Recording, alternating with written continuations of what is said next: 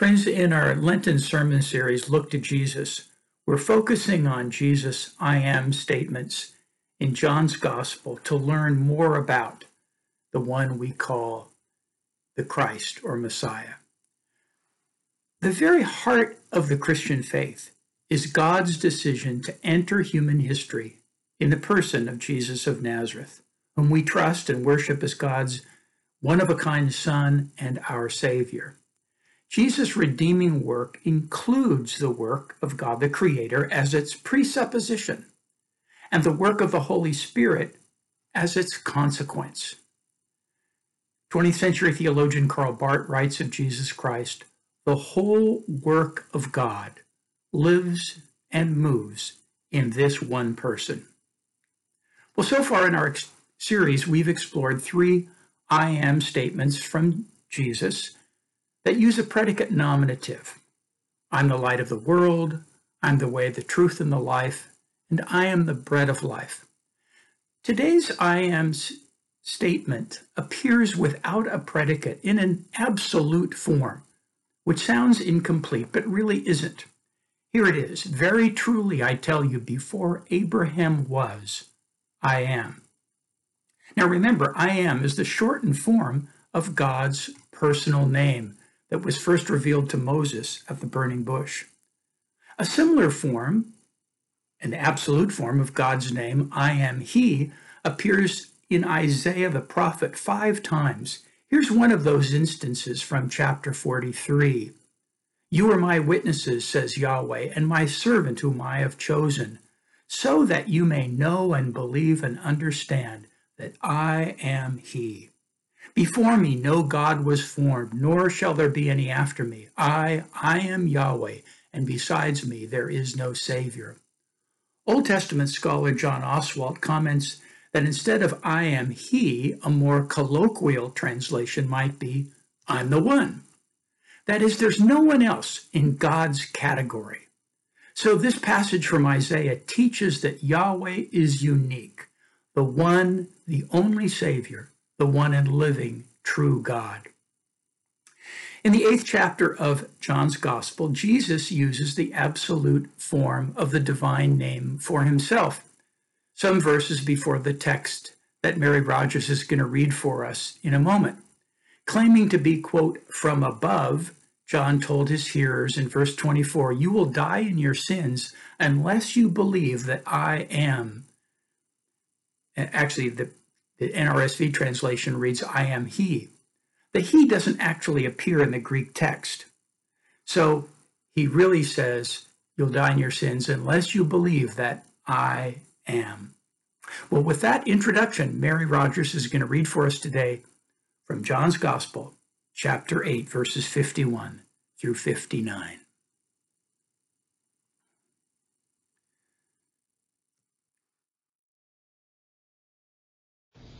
Today's scripture is from John 8, verses 51 to 59. I tell you the truth, if anyone keeps my word, he will never see death. At this, the Jews exclaimed, Now we know that you are demon possessed. Abraham died, and so did the prophets. Yet you say that if anyone keeps your word, he will never taste death. Are you greater than our father Abraham? He died, and so did the prophets. Who do you think you are?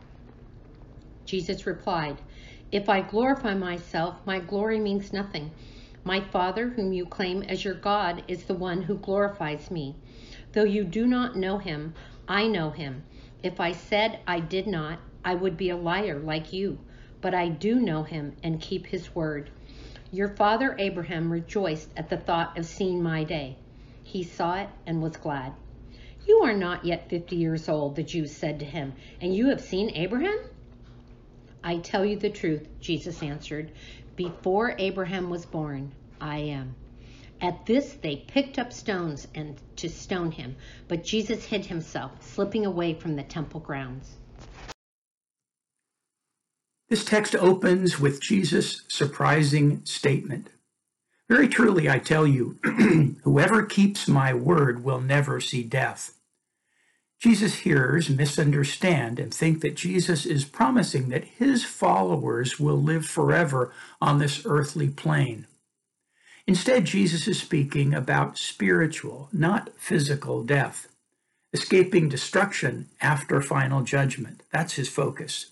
Jesus will clarify that later in John's narrative in the story of Lazarus when he promises Martha, Those who believe in me, even though they die, and that's physical death, will live, and everyone who lives and believes in me will never die. That's spiritual death or final destruction. Earlier in this long discourse, the crowd claimed to be children of Abraham. He is their most famous ancestor and the recipient of a whole series of covenant promises from God. And now, later in the conversation, they argue that even the faithful Abraham perished. So they asked Jesus, Are you greater than our father Abraham who died?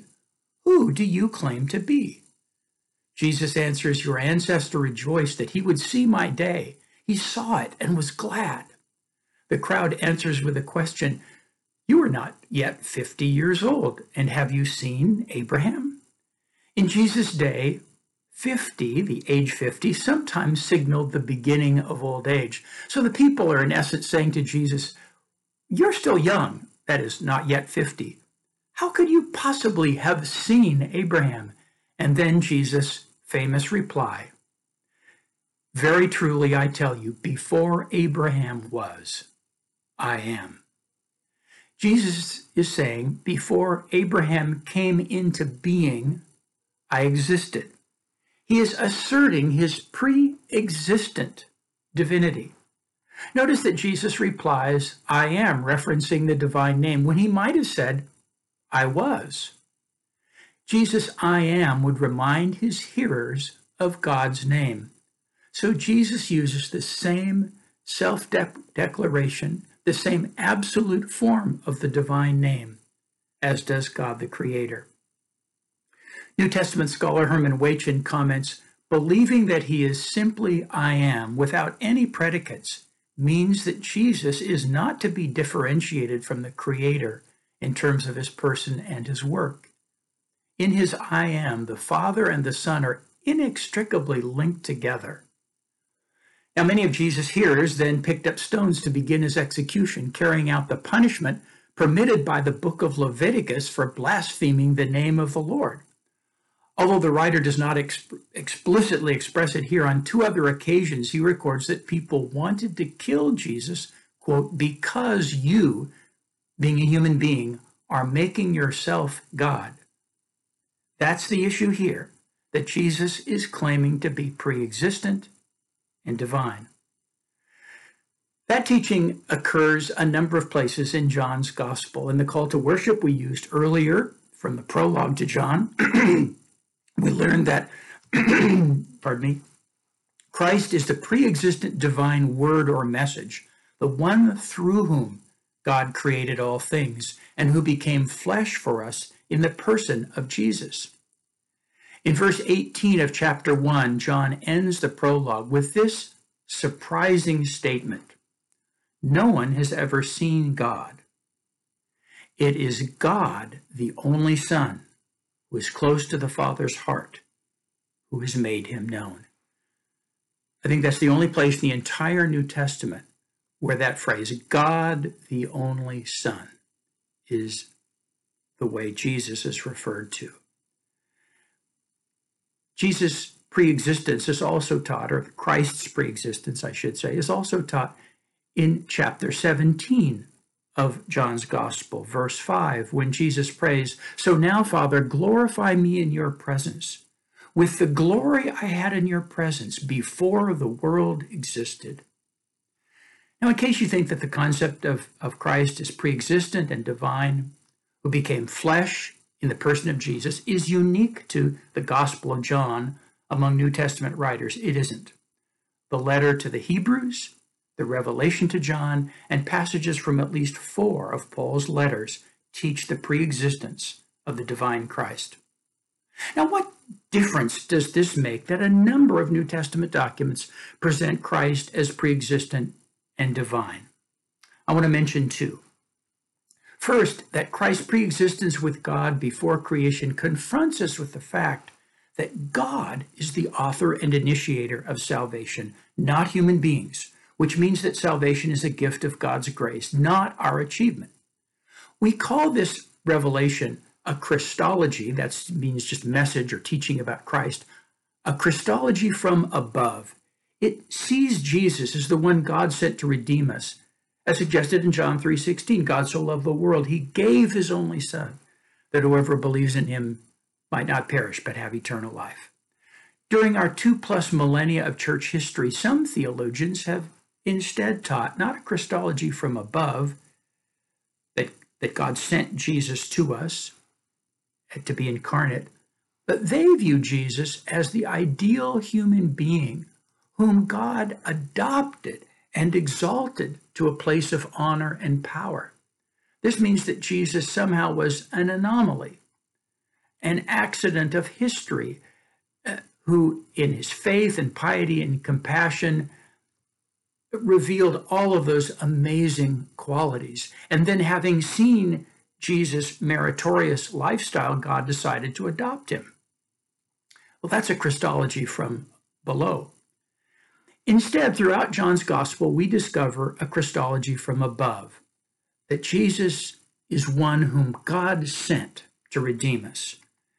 John says that the beginning of his good news document, uh, when he proclaims Christ as the pre existent Word of God who became incarnate in the person of Jesus. And in so doing, John gives God all the credit for the work of our salvation. Now, some in the Jewish crowd that day thought that being descendants of Abraham was enough, perhaps, to ensure that they had a special in with God and that they would be rewarded with the gift of life everlasting. In other words, some thought their Hebrew heritage would be sufficient to ensure their salvation. Some people think today that something that we do, whether it's being baptized or attending church or joining the church or acts of Christian service, provide that same assurance. The problem is that Christ alone is the source of our salvation and the only one worthy of our trust. This means that we proclaim salvation as a gift of God's grace, not a human achievement, not something we can uh, manufacture or merit. Now, that doesn't mean our actions in response to Christ's grace in the form of repentance and service are unimportant, but they are not the foundation of our salvation. In other words, this text is encouraging us to trust in the pre existent divine Christ rather than ourselves for our salvation. Salvation is then the achievement of God in Christ, not something we have accomplished. Jesus invites us to trust him as the pre existent one who is sent by God to offer us the gift of salvation. So that's number one.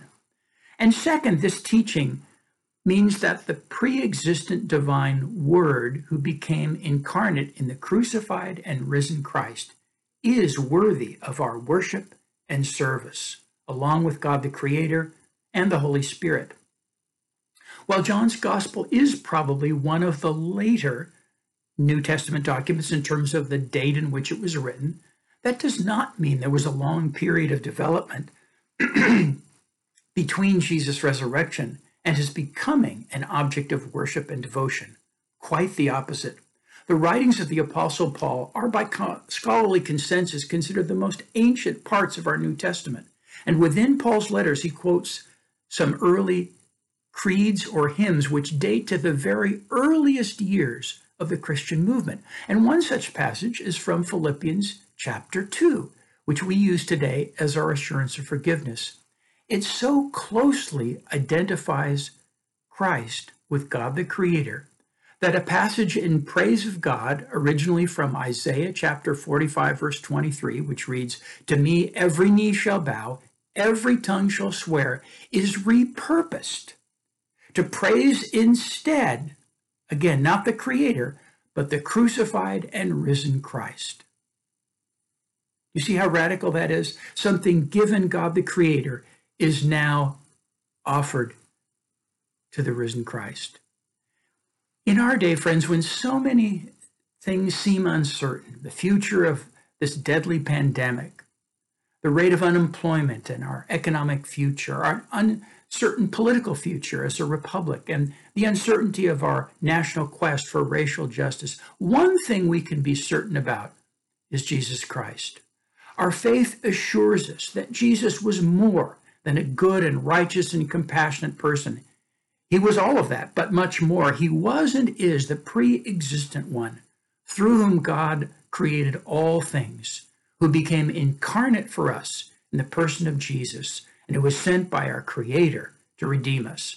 So we can take comfort in the fact that our salvation doesn't depend on an accident of history or on our own best efforts, but instead on God's plan to enter history in the person of Christ to redeem us from sin and death.